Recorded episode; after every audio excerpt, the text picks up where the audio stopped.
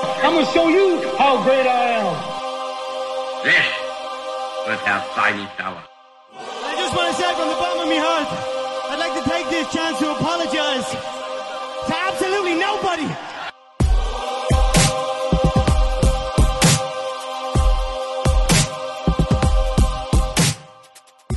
Hello and welcome to How to Take Over the World. This is Ben Wilson. This week we are going to be talking about Julius Caesar. And in order to introduce you to Caesar, I wanted to start by telling you about another historical figure. And this is someone you probably have never heard of. His name is Simeon Saxe Coburg Gotha.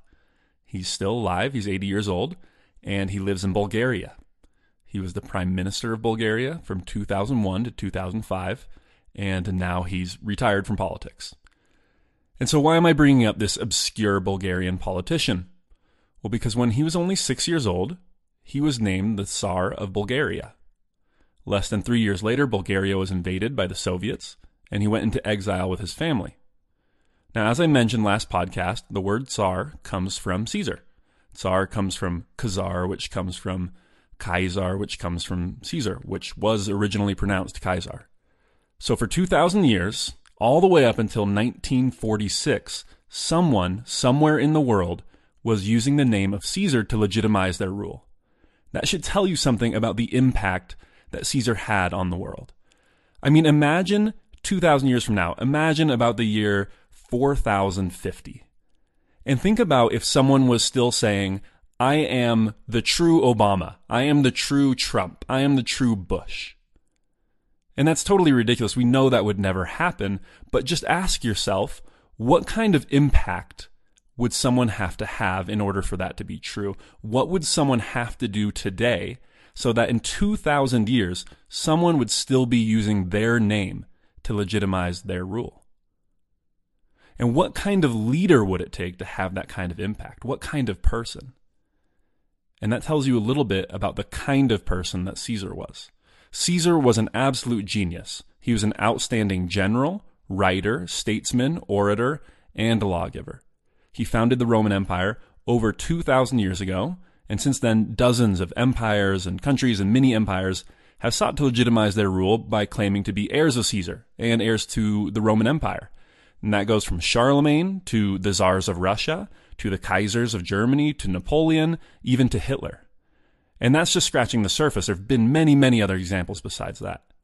I think if you ask me, who has the best claim to having actually taken over the world, the answer would have to be either Caesar, Jesus, or Mohammed. I think only those two, Jesus or Mohammed, can claim to have had as large of an impact on human history and the way we live as Caesar did. So I'm really excited to dig into his life and how he did what he did. But before we get started, I want to give a quick shout out to my sources.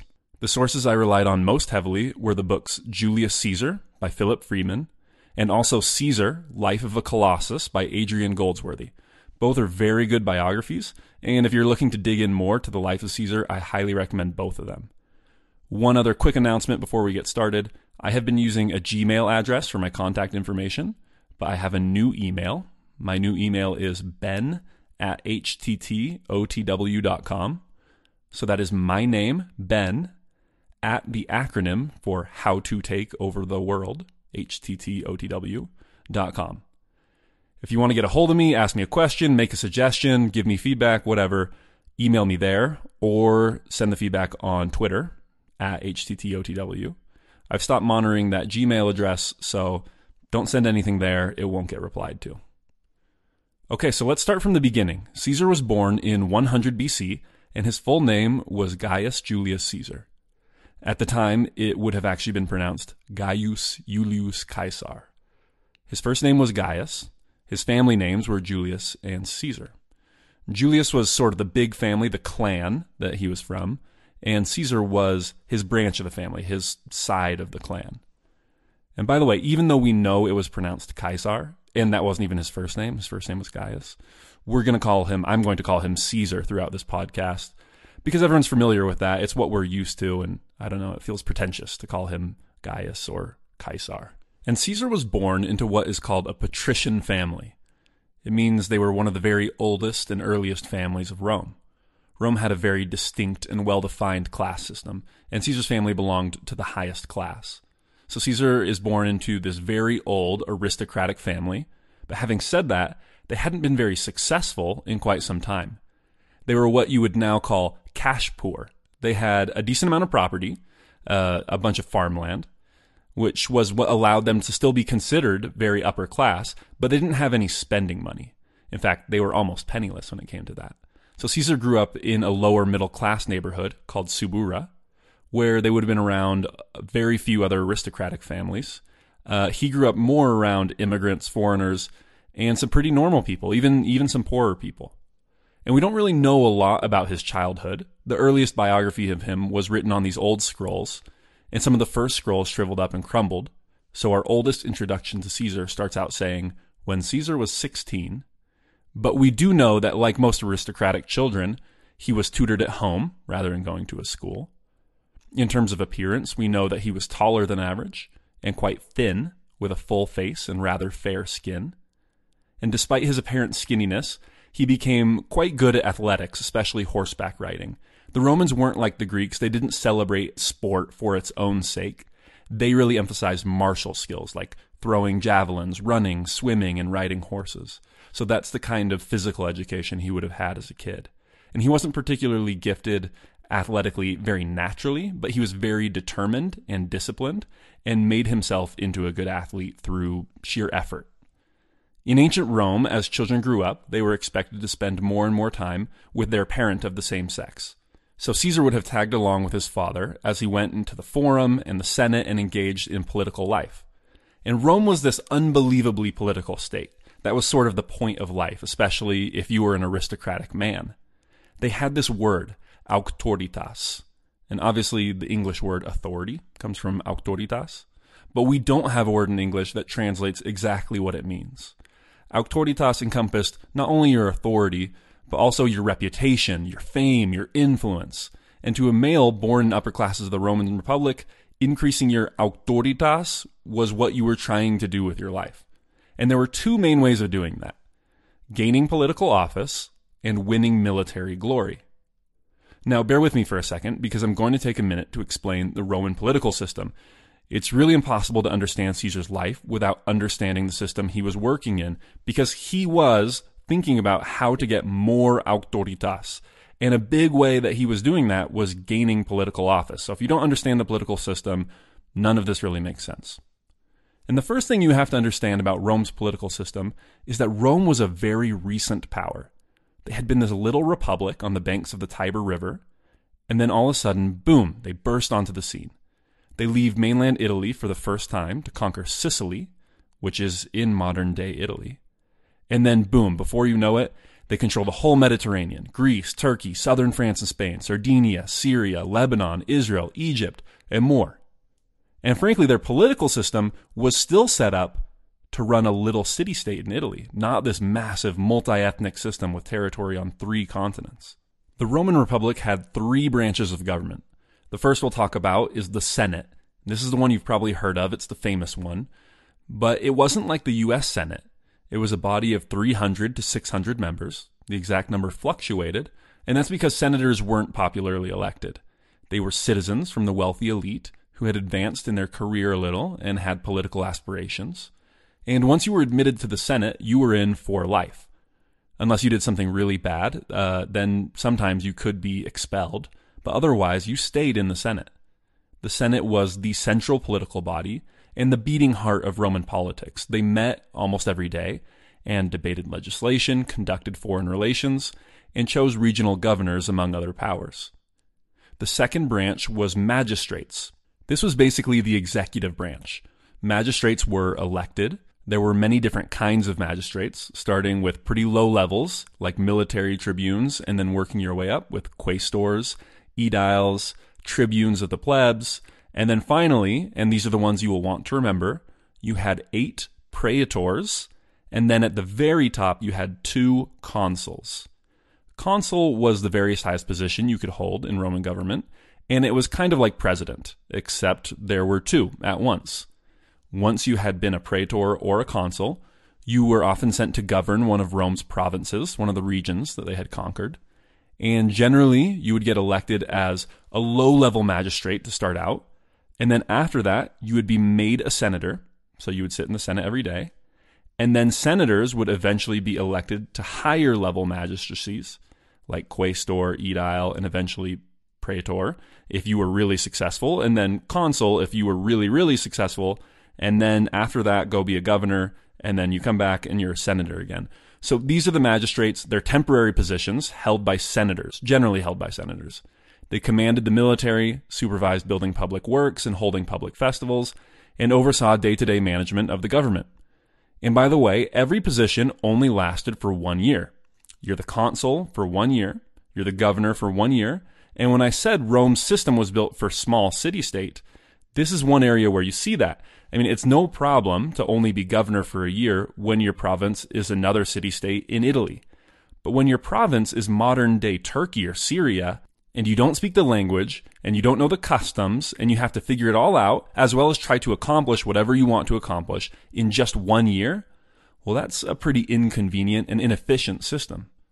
So, anyway, that is the second branch, the magistrates. The third branch of government was the popular assemblies. These were voting bodies made up of all adult male citizens in the Roman Republic. These assemblies had the power to actually pass legislation, and that legislation would usually be given to them from the Senate with a recommendation of what to do. So the Senate also had a lot of power over legislation, but not complete control because the assembly didn't have to follow the recommendations that the Senate gave them. The assemblies also chose the magistrates, and these popular assemblies were not permanent. This was just the citizens coming together every now and then to vote on something important. The Senate was deliberately and explicitly drawn from the upper classes of Rome, but not the popular assemblies. There was a notion in Rome that the government was supposed to reflect the will of the people broadly. Rome was a republic. The actual term was res publica. That's where we get republic.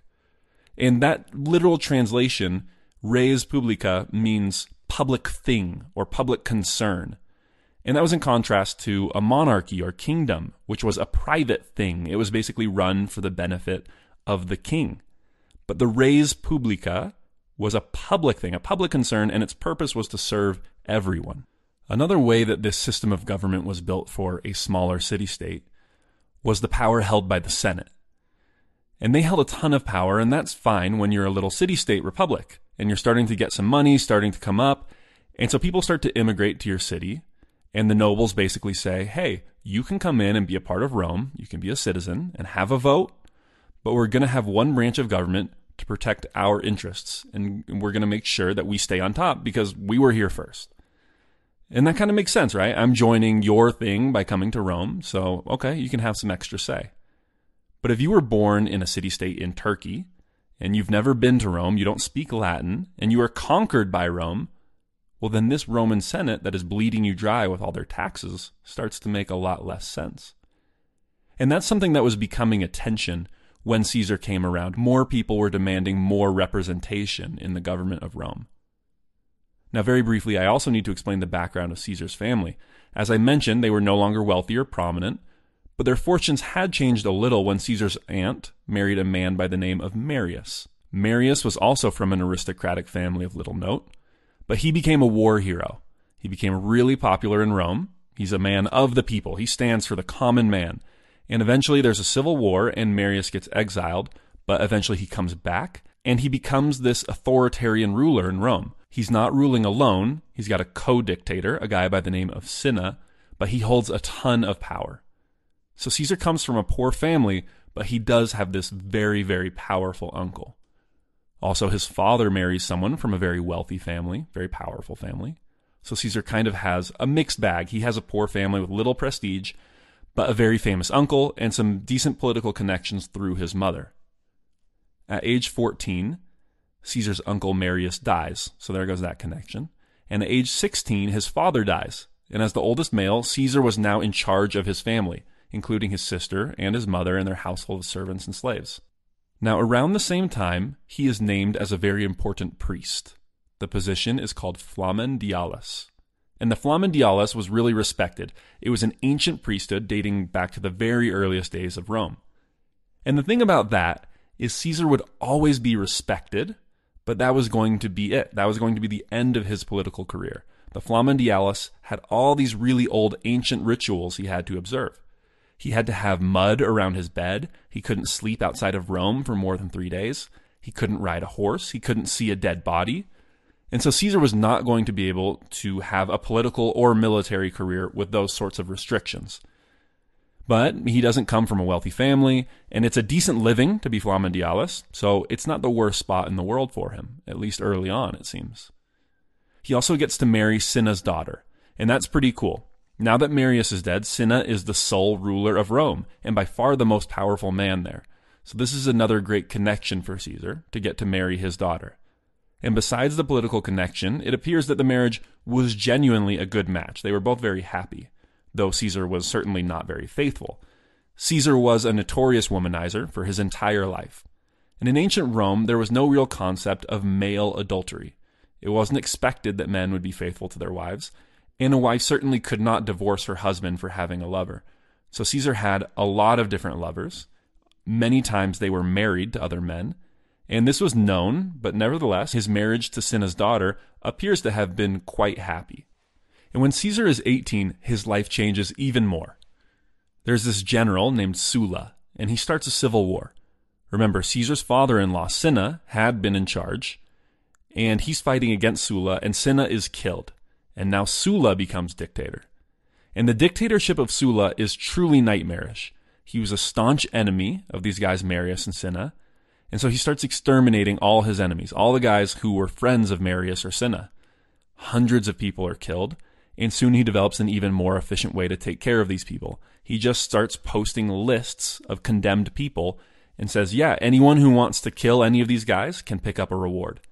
And this is called the proscriptions and it causes this horrible, murderous chaos where most of the people who are killed are killed not because they're on the list, but because people want their property. And it's so chaotic, people can just kind of get away with murdering people. It reminds me a lot of the French Revolution. Here's how it was described by the ancient historian Plutarch. Quote, Lists of proscribed people were posted not only in Rome, but in every city in Italy. There was nowhere that remained free from the stain of bloodshed no God's temple, no guest friend's hearth, no family home. Husbands were butchered in the arms of their wives, sons in the arms of their mothers. Only a tiny proportion of the dead were killed because they had angered or made an enemy of someone. Far more were killed for their property, and even the executioners tended to say, This man was killed by his large house, this one by his garden, that one by his warm springs. Well, luckily, Caesar isn't proscribed or killed, despite his close connections to Marius and Cinna. And that's because he's young, he's not particularly remarkable or powerful yet, and he's poor. No one really wants his stuff, so he kind of flies under the radar. Except, he is this kind of important priest, the Flamen Dialis. And when Sulla realizes that one of the most important priests is married to Cinna's daughter, he says, Hey, it's cool. I'm not going to murder you. Uh, I just need one thing from you, Caesar. Divorce your wife and marry someone that I pick out, someone who is close to me or one of my friends, and not in any way related to or close to Cinna's regime. Now, Sulla also says this to a bunch of other people, and to a man, they all agree to it. Divorce was very common in Rome, so it's no problem. Sulla says get divorced, and okay, I'd rather get divorced than murdered, so I'll do it. But this is where you get the first idea that this Caesar kid might be special because he is the only one who says no. And why did he say no? It's hard to go back 2,000 years and really get in his head and know exactly what he's thinking. I've heard a few different rationales, but to me, none of them make sense. He was risking his life. The only rationale that really makes sense to me at the end of the day is he refused to divorce his wife because he didn't want to. This was just Caesar. He liked being in control. He didn't like being told what to do. And he would rather risk his life than divorce his wife just because someone else told him he had to. Well, Sulla strips Caesar of his priesthood and sends an order for him to be arrested so that he can be executed. So Caesar takes off for the hills and goes hiding in the countryside of southern Italy. For weeks, he is moving from town to town every night, just trying to stay hidden and avoid soldiers who are looking for him. As he's doing this, he contracts malaria, and things turn very dire when he is finally caught by one of Sulla's soldiers. He has to use every penny he has to bribe this soldier to not turn him in. And it looks like it's only a matter of time until he's caught again. This time he'll have no money to bribe and he'll be executed. But then he finally catches a break. Remember how Caesar's mom comes from a wealthy, prominent family in Rome? Well, she convinces a couple relatives to go beg for Caesar's life. So they do, and Sulla agrees to spare him. But he gives them a warning. Sulla was what is called an optimate. I assume at the time it was pronounced optimates or something like that. I'm not sure. But the optimates favored giving more power to the Senate and favored the interests of the wealthiest Romans. But Marius, Caesar's uncle, and Caesar himself were populists. They tended to take the side of the middle class and less well off Romans and wanted more power for the popular assemblies. So politically, they were kind of at loggerheads. And so as Sulla tells these guys, that's fine, I'll spare the life of this kid Caesar, he also says, quote, But remember, this young man who you have been so desperate to save will one day destroy the optimates you have worked with me to preserve. For in this Caesar I see many a Marius. So clearly, even at this young age, Sulla could see that there was something special about this Caesar kid. Well, when he's spared, Caesar comes back to Rome. He's still married to his wife. And the guy must feel special. Of everyone in Rome, he was the only one to look this authoritarian in the eye and say, Screw you, I'm not doing what you say. And he survives. Having said that, he wasn't about to press his luck. So he doesn't spend long in Rome before he takes off for military service. He figures he'll be safer there. So he goes to serve in the military in a Roman region that they called Asia. It's in the area that we now call Turkey. And remember, Sulla has kicked him out of this priestly position as Flamen Dialis. So now he's stripped of his priesthood. He has the chance to have a normal political career and serve in the military. For Caesar, getting stripped of this priesthood turned out to be a blessing in disguise. Caesar goes to Asia, and he's serving at a pretty low level. He's still young, he's only 19 years old. This is 80 BC. And while fighting there, he distinguishes himself and wins what is called the Civic Crown. It's basically Rome's version of the Medal of Honor. In fact, if you read the description, it's almost exactly like the Medal of Honor. You won it by demonstrating extraordinary bravery in combat, usually by risking your life to save a fellow citizen. And this is a pretty big deal for him. He continues to serve in Asia for a couple more years, when in 78 BC, Sulla dies. And now Caesar figures it's safe to come home, and so he does. He moves back to Rome to the lower middle class neighborhood that he grew up in, Subura. In Subura, he basically works as a lawyer. And he's a very good one. He's known as one of the best orators, one of the best speakers in Rome. And in Rome, trials are very different from modern trials. They're usually held in a very public place where basically anyone can kind of wander in and out. And as a consequence, the crowd plays a very big role in these trials.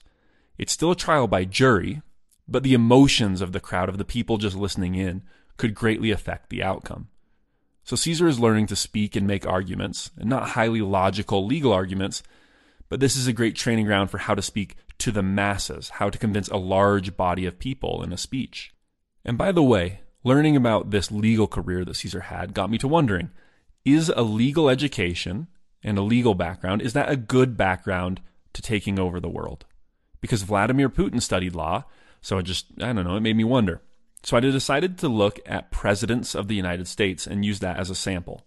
In the United States, tons of our politicians are lawyers. It's the most common profession in Congress by far. And if you go back to the start of our country, most presidents of the United States were also lawyers. Seven of the first 10 presidents were practicing attorneys at some point before they became president. But as time went on, that number steadily decreased. Of the last 10 men elected president, only three completed law school, and only one was ever a practicing attorney, and that one was Richard Nixon, not exactly noted for his success as a president. And I think that's because in the early United States, only wealthy landowners could vote. And making arguments in very formal, logical terms is helpful when you have a small audience of highly educated people that you need to convince. But now in an era when not only can everyone vote, but you can communicate with everyone via television and the internet, you need to be able to make appeals to the masses. And a legal education doesn't necessarily prepare you for that in today's world. If you look at the 2016 election, someone who had been a practicing attorney, Hillary Clinton, was beaten by someone with extensive experience in reality television, Donald Trump. And many people think that this was because she was making these very formal, logical arguments, while he was out there using his reality TV background. He was appealing to people on a very emotional level. Both being an attorney and being on reality television teach you something about how to communicate, but in very, very different ways. And in Caesar's world, being a legal advocate was at least as much like being a reality TV star as it was like being an attorney in today's world. So in Caesar's day, you could learn to communicate with the masses by being an attorney, but nowadays a legal career is a perfectly fine way to earn a living. But if you're learning how to influence people on a massive scale, you're going to have to get those communication skills from somewhere else. Okay, end of tangent about that. One other thing to note about this time in Caesar's life is the way he dressed. Everyone in his social class wore the same thing, and that was a basic short sleeved toga. Well, Caesar wears a long sleeve toga that has a little bit of fringe on the sleeves. It's not too different from what people normally wear. People can still pick him out as a member of the ruling elite, but it's just different enough that it makes him stand out and marks him as special. It reminds me a little bit of Steve Jobs with his jeans and black mock neck. Again, it's not something wildly different from what a Silicon Valley executive might wear, but it's enough to be distinctive. Both of these guys wanted to get attention and set themselves apart without being ridiculous or distracting from what they actually had to say. And both of them did that masterfully through what they wore, among other ways. One other thing that is kind of random but just struck me is that Caesar was a light eater. And when I read this, I remembered that Napoleon, especially when he was young, was also really known as a light eater. And Steve Jobs, through his whole life, was a vegan and also known for being a very light eater. So then, of course, I had to go back and look up Putin's eating habits, the only other person I've covered in this podcast. And yep, turns out that all four of them were known as remarkably light eaters, especially early in life. And I find that so interesting.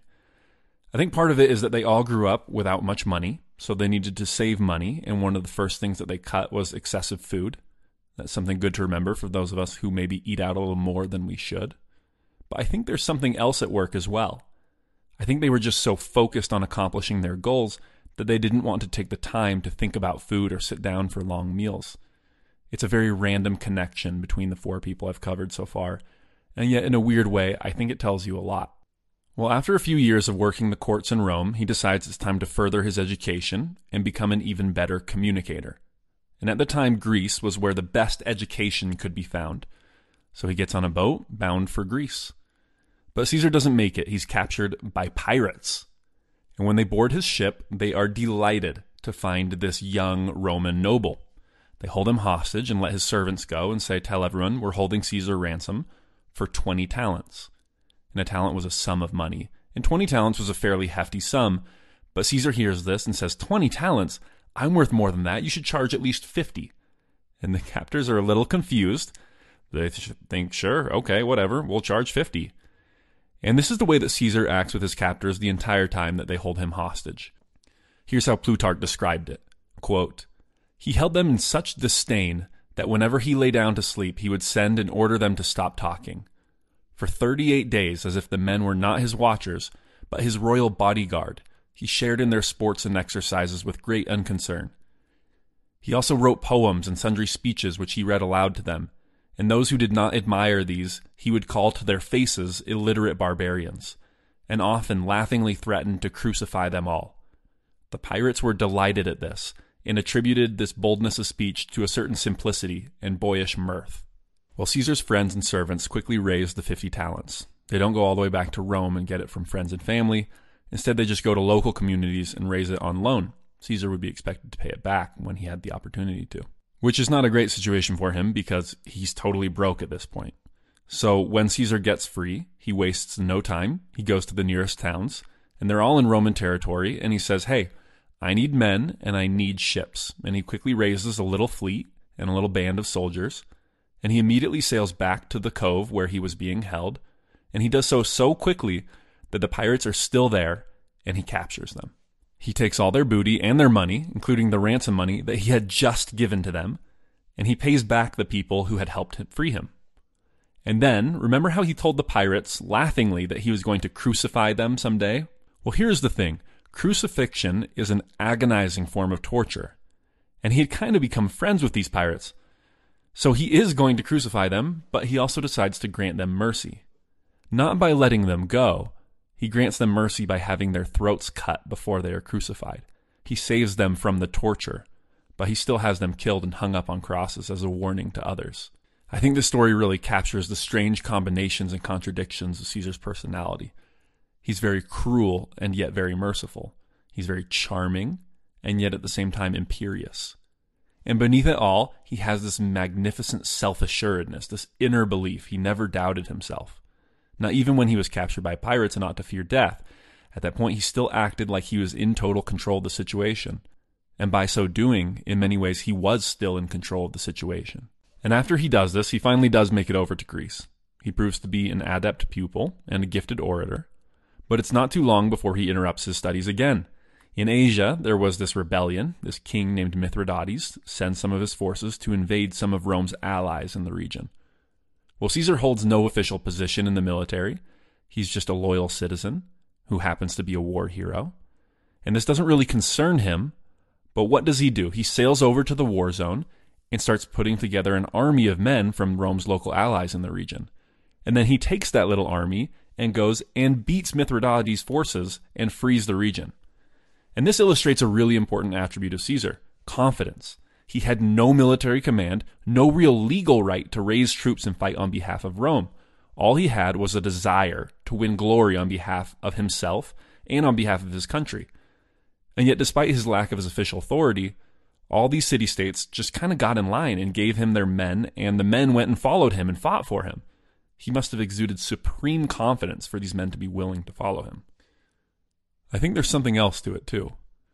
I don't quite know what to call it, it's something like bravery combined with audacity and recklessness. I'll call it daringness. You know the game Chicken? It's where two people either run at each other or drive at each other, and the first one to turn aside loses. Well, Caesar would have been really good at chicken because he had a high degree of this daringness. He fully committed. He was always willing to gamble, always willing to push the envelope just a little more, and he never wavered.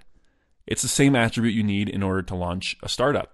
When you launch a startup, you have to coordinate all these people. And at the beginning, it kind of feels like you're lying to them.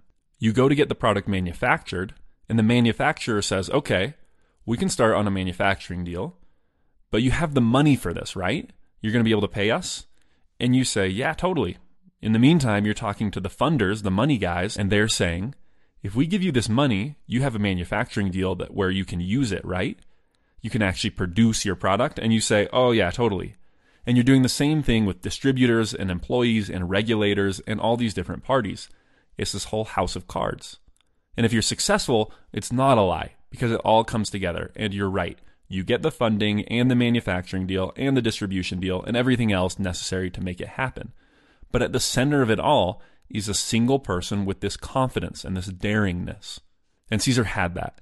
And I think it's what allowed him to just walk up to these city states and say, Everyone's getting on board. Everyone is volunteering troops, and we're going to go find Mithridates. And everyone just says, okay. And it works. He raises his army, he fights, and he wins. Well, shortly after this incident, he goes back to Rome again. He serves as a legal advocate again. And he's elected to a new priesthood. This time he's elected as a pontiff, which is not nearly as restrictive a priesthood as the Flamen Dialis that he was as a teenager. He also gets elected as a military tribune, so he's serving as a middle ranking military officer. And by the way, this might seem weird to our modern ears that Caesar becomes a priest and a military officer at the same time, but that was Roman society for you. They mingled civic, religious, and military service very, very closely. Both religious authority and military command would add to your auctoritas, so it wouldn't have seemed weird to them at the time that he became a priest at the same time that he advanced in the military. Also, around this time, Caesar has a daughter named Julia, any daughters he had would be named Julia, just like his sister, his aunt, and his mom, because women literally did not have first names in Roman society. They didn't really have a big public role, so they just used the feminine version of their last name. And if someone had multiple daughters, they were numbered. So if your last name was Julius, the women in your family would be named Julia 1, Julia 2, Julia 3, etc., etc. But that isn't to say that they were neglected or not loved within their family. Uh, so this would have been a cause for celebration for Caesar to have this daughter Julia.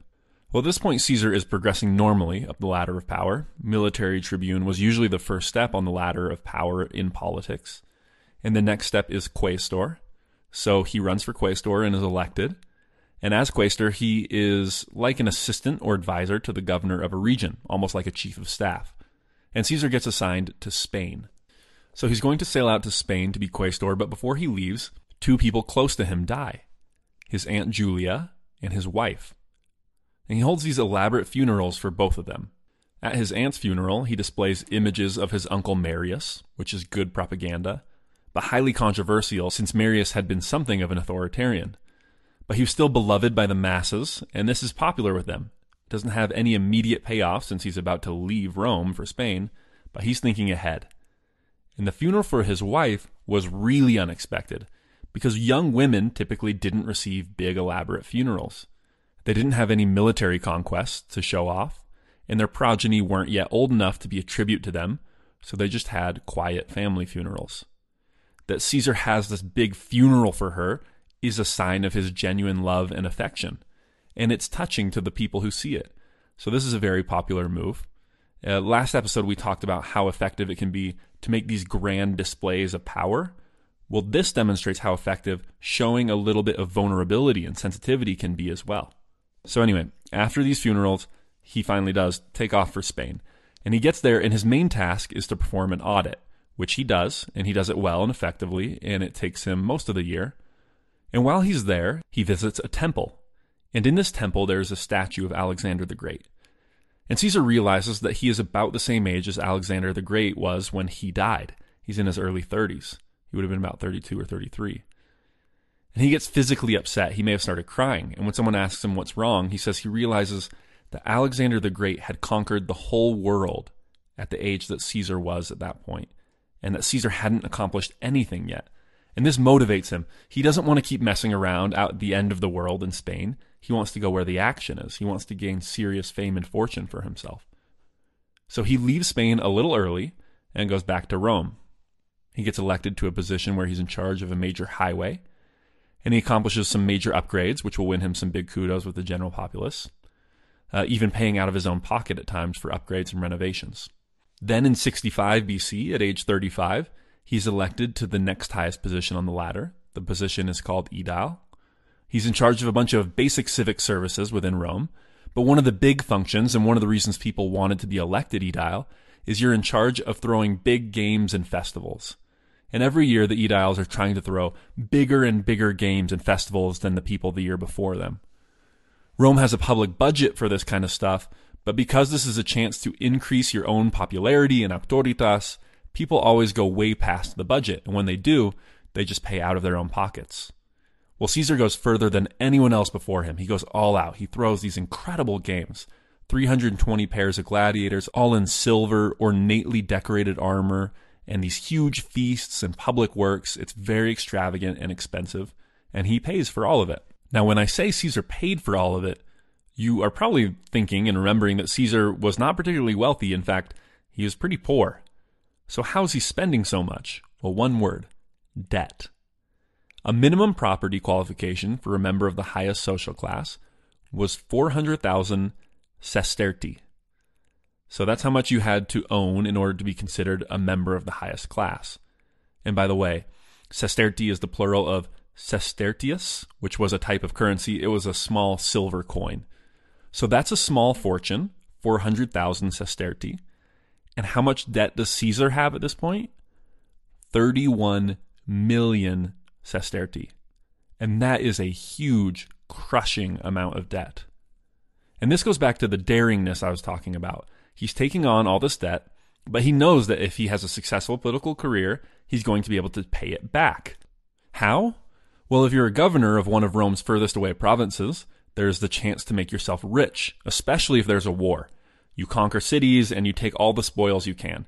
So Caesar is taking out all these debts with the expectation that someday he's going to be able to be a governor and make a ton of money and pay it all off. It's a big bet. There are hundreds of senators and only a handful of provinces where you can be governor. But he has this daringness, so he's going to make the gamble. And by the way, I do not recommend this as a personal strategy. Caesar was trying to accomplish a very specific thing at a very specific point in history, but in today's day and age, taking on huge, crushing personal debt is almost never the answer, uh, and is almost never a good personal strategy for advancing your career. Well, after he is aedile, Caesar keeps moving up the ladder. He was elected a praetor in 63 BC. Remember, that's the step right below consul. And in the same year, the election for Pontifex Maximus is held. The Pontifex Maximus was the chief priest of the whole Roman Republic.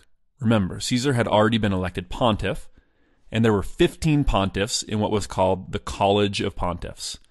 And the Pontifex Maximus was the head pontiff, and historically it had been chosen by these 15 other pontiffs. They would choose one of their own and make him the Pontifex Maximus.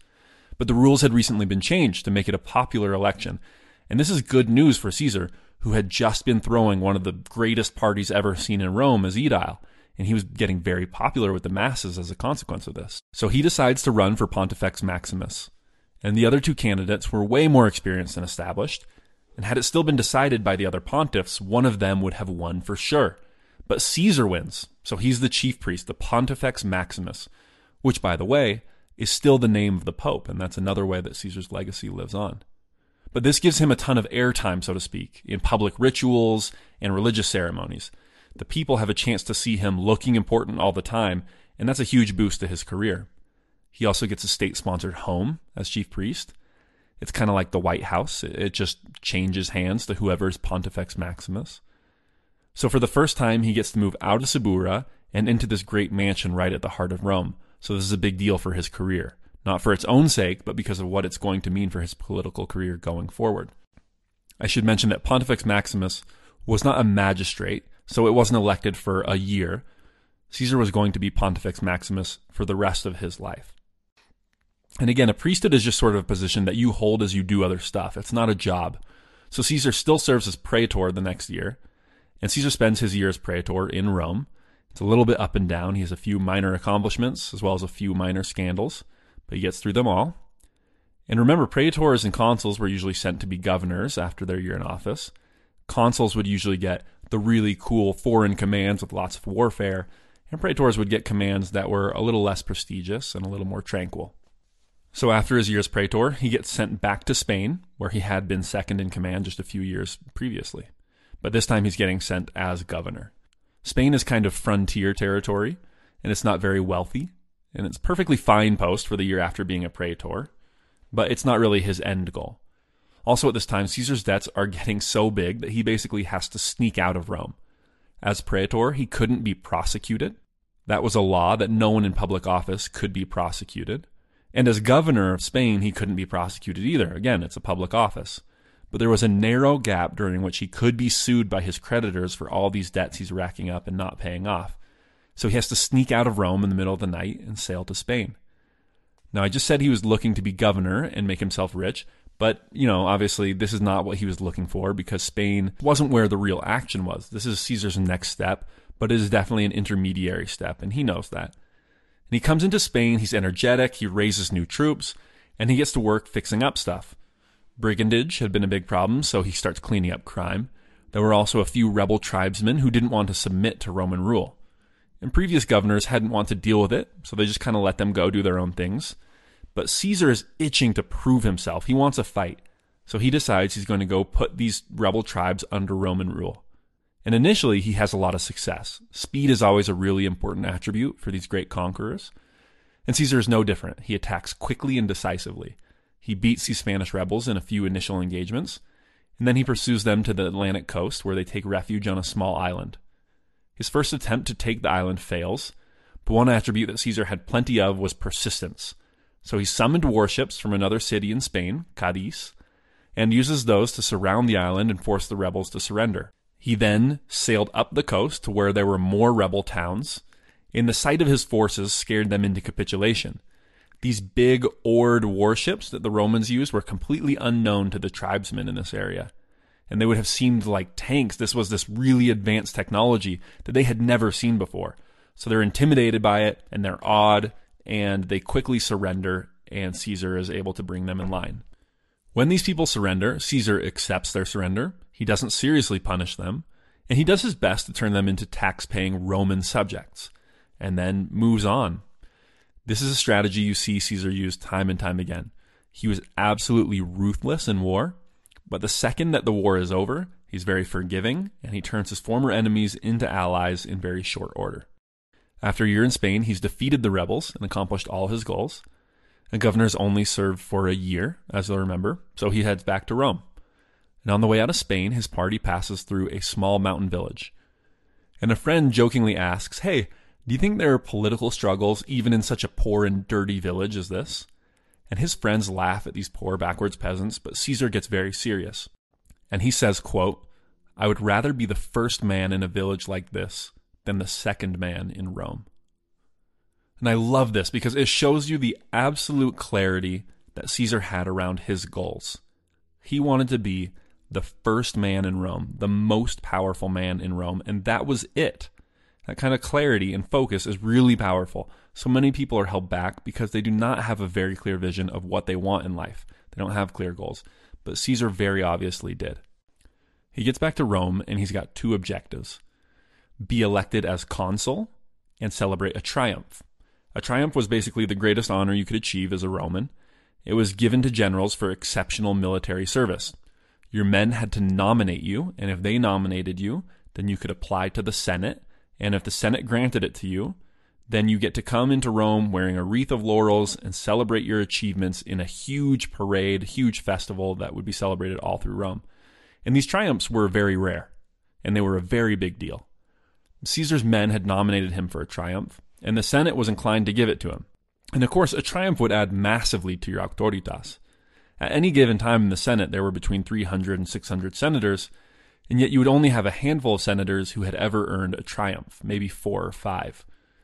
A triumph for any Roman politician would be the literal crowning achievement of their political and military career. Now Caesar is 40.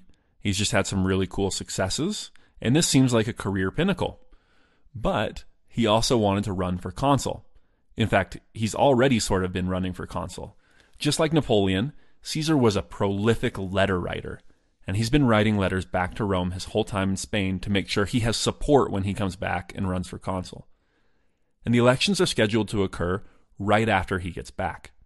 Now, Caesar is in a minor bind because by Roman law, you're not allowed to enter Rome before you celebrate your triumph. And if you do, you give up the ability to have a triumph celebrated at all. A triumph would take a few weeks to organize, and in the meantime, you just have to wait outside the city gates. And to run for consul, you have to go into Rome and literally stand for election. You had to be there inside the city gates. So Caesar has to stay outside the gates if he wants to celebrate his triumph, but he has to go into them if he wants to run for consul. Caesar appeals to have the Senate change the law to let him stand for election as consul in absentia, and the Senate is ready to agree, but he has this enemy in the Senate, a guy by the name of Cato. And we'll hear more about Cato next episode when he and Caesar will really be at each other's throats. But Cato uses a filibuster to block the motion, an exact filibuster like you see used in the US Senate sometimes today. He just talks and talks until the day ends and the Senate doesn't have a chance to vote to allow Caesar to stand for election in absentia.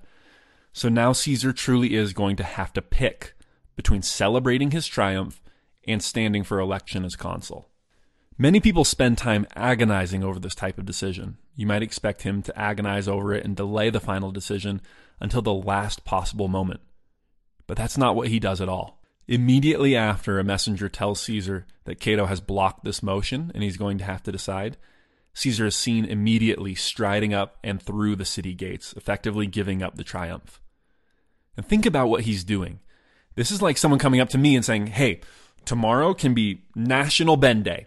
Everyone in the nation is going to celebrate me. Going to celebrate my life, my achievements. It's going to be a holiday for a whole day, and everyone's just going to toast my name and say how awesome I am.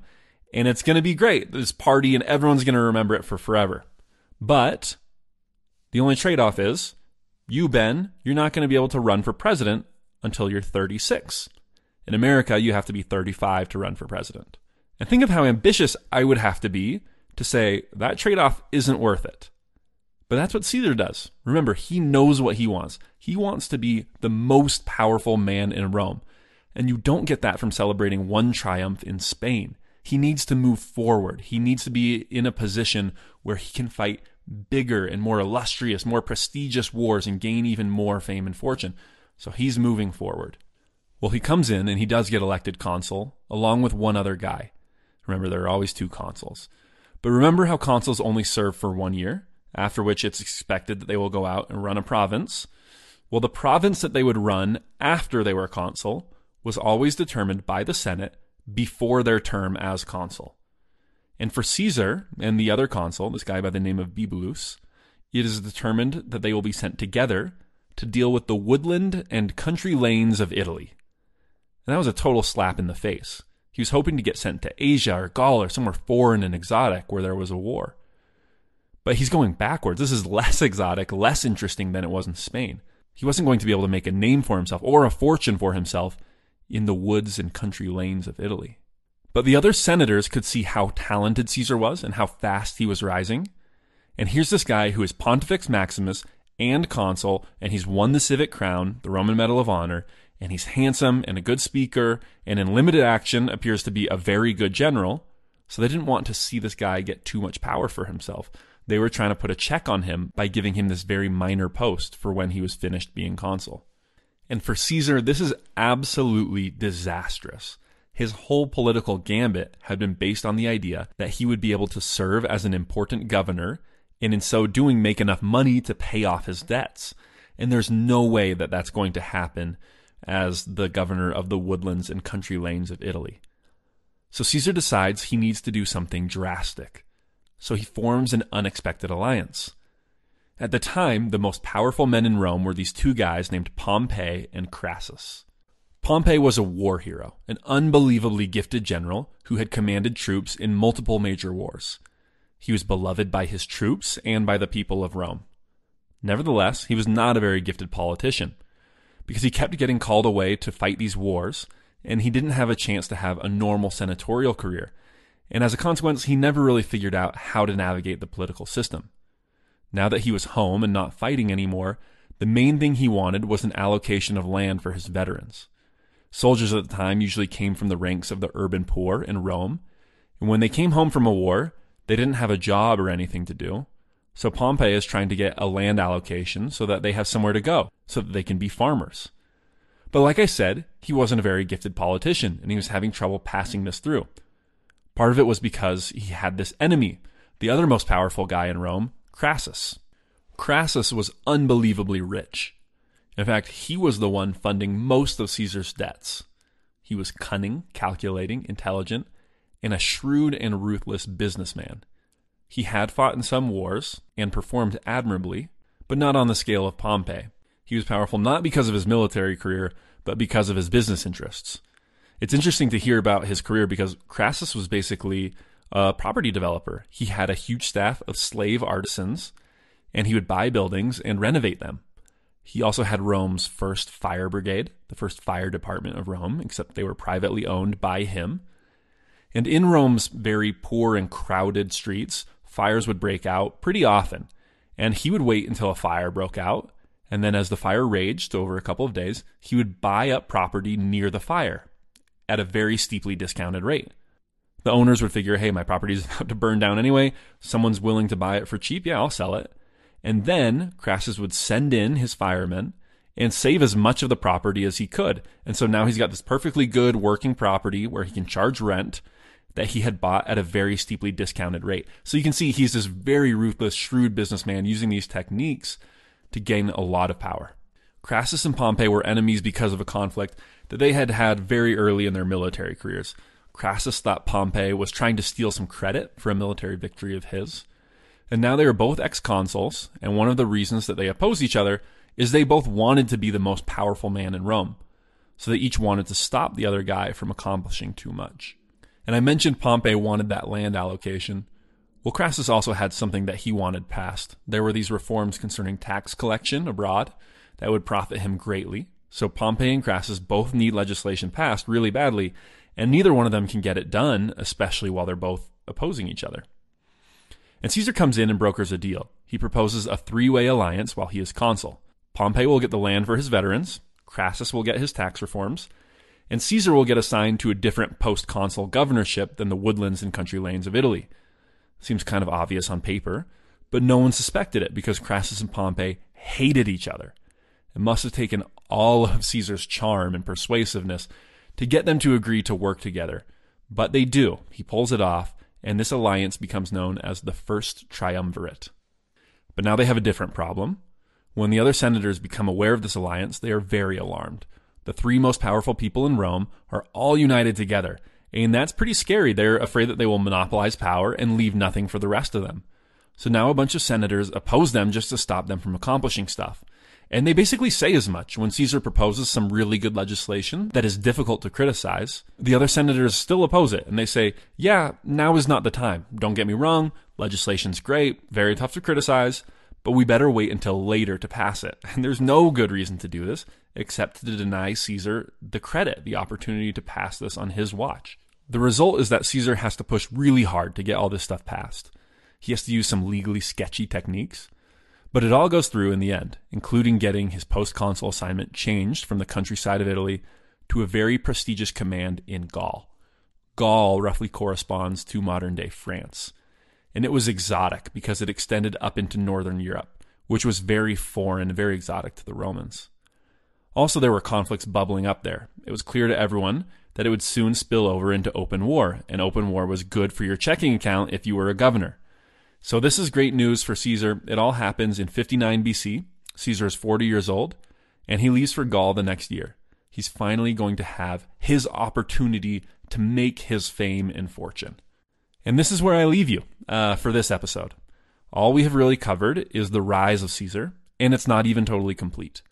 Caesar was born in very unfavorable circumstances for someone with his ambitions. He was born without a significant fortune to work with, without great family political connections. And when he was only a teen, Rome was taken over by a man who hated him and his family. And so it took him until he was 40 to even have a chance to prove himself at the highest level. But now he was going to get it. So the first takeaway is patience. If Caesar had died at age 40, no one would remember his name. If he died at 45, almost no one would have remembered his name. Caesar was one of the most charming, talented, intelligent, well spoken, and brave men of his time and of all time. And yet it still took him well into his 40s until he accomplished his goal of becoming the first man in Rome. For me, when I see Mark Zuckerberg becoming a billionaire at age 23, I feel a little bit like Caesar when he saw that statue of Alexander the Great. It can be a little bit discouraging. But the story of Caesar goes to show that no matter how good your strategy is, sometimes things just take time, and you have to learn to be patient. The second takeaway, and I'll mention this briefly, is focus. I know I talk about this in just about every episode, but that just goes to show you exactly how important of an attribute it is. Caesar knew exactly what he wanted to accomplish, and he worked for it his whole life. That is very simple, but very powerful. You can see it when he was forced to choose between the triumph and the consulship. He doesn't even have to think about it. He isn't distracted by side adventures, other goals, other cool offers, because he knows exactly what he is trying to do. The third thing I want to talk about is luck. Romans believed it was better to be lucky than good, and Caesar was viewed as having extraordinary luck. We don't know what he did to deserve the civic crown, that Roman Medal of Honor. That information is lost to history, but we do know that it was very dangerous and he was lucky to survive. Many of his elections through the years were very close, and he just happened to get lucky and win every single time. He was lucky to come along at a time when someone like Crassus could fund his political career. He gets all these lucky breaks, but he wasn't really lucky. I see this all the time in basketball. I love basketball. And if you watch, say, LeBron James, you'll notice the ball just always happens to bounce to him. In the moment, it really does seem like it's just luck. But what's really happening is the accumulation of tiny advantages so that when something lucky does happen for him, he can take advantage of it. And when it happens for his opponent, they can't. I remember when I was quite a bit younger, I got into an elevator, and a very famous politician also got in this elevator. And I realized that I had nothing to say to him, nothing to pitch him. I was just a college student with nothing to offer or ask. But I'm sure that for someone else, that would have been their lucky career break some great up and coming political mover and shaker who just needed FaceTime with the right politician. They just needed the right connection. And so that elevator ride wasn't lucky for me because I wasn't prepared. But for someone who was prepared, it would have been lucky. I feel like on a certain level, that same thing has been happening with this podcast. I've gotten a few lucky breaks of people in prominent positions who share the podcast or help me out in some cool way people who have a background in audio who are willing to help me out. And if you'll allow me to say so, I think that's because I work really hard and I think the end product is pretty good. I go on podcasting Reddit threads all the time and I see people wondering what they have to do, how they can get their lucky break with their podcast. And I think the answer is you work really hard, you get really prepared, and you make really good content. And then luck will usually come your way at some point. And it certainly did for Caesar. Okay, well, there's more to discuss about the life of Caesar, including basically his entire career as a general. He will be at war for the entire rest of his life. He's on the cusp of invading Gaul, and not long thereafter, he will take over Rome as emperor and come to control most of the known world. So tune in next time to find out exactly how Julius Caesar really does take over the world. Until then, thank you for joining me.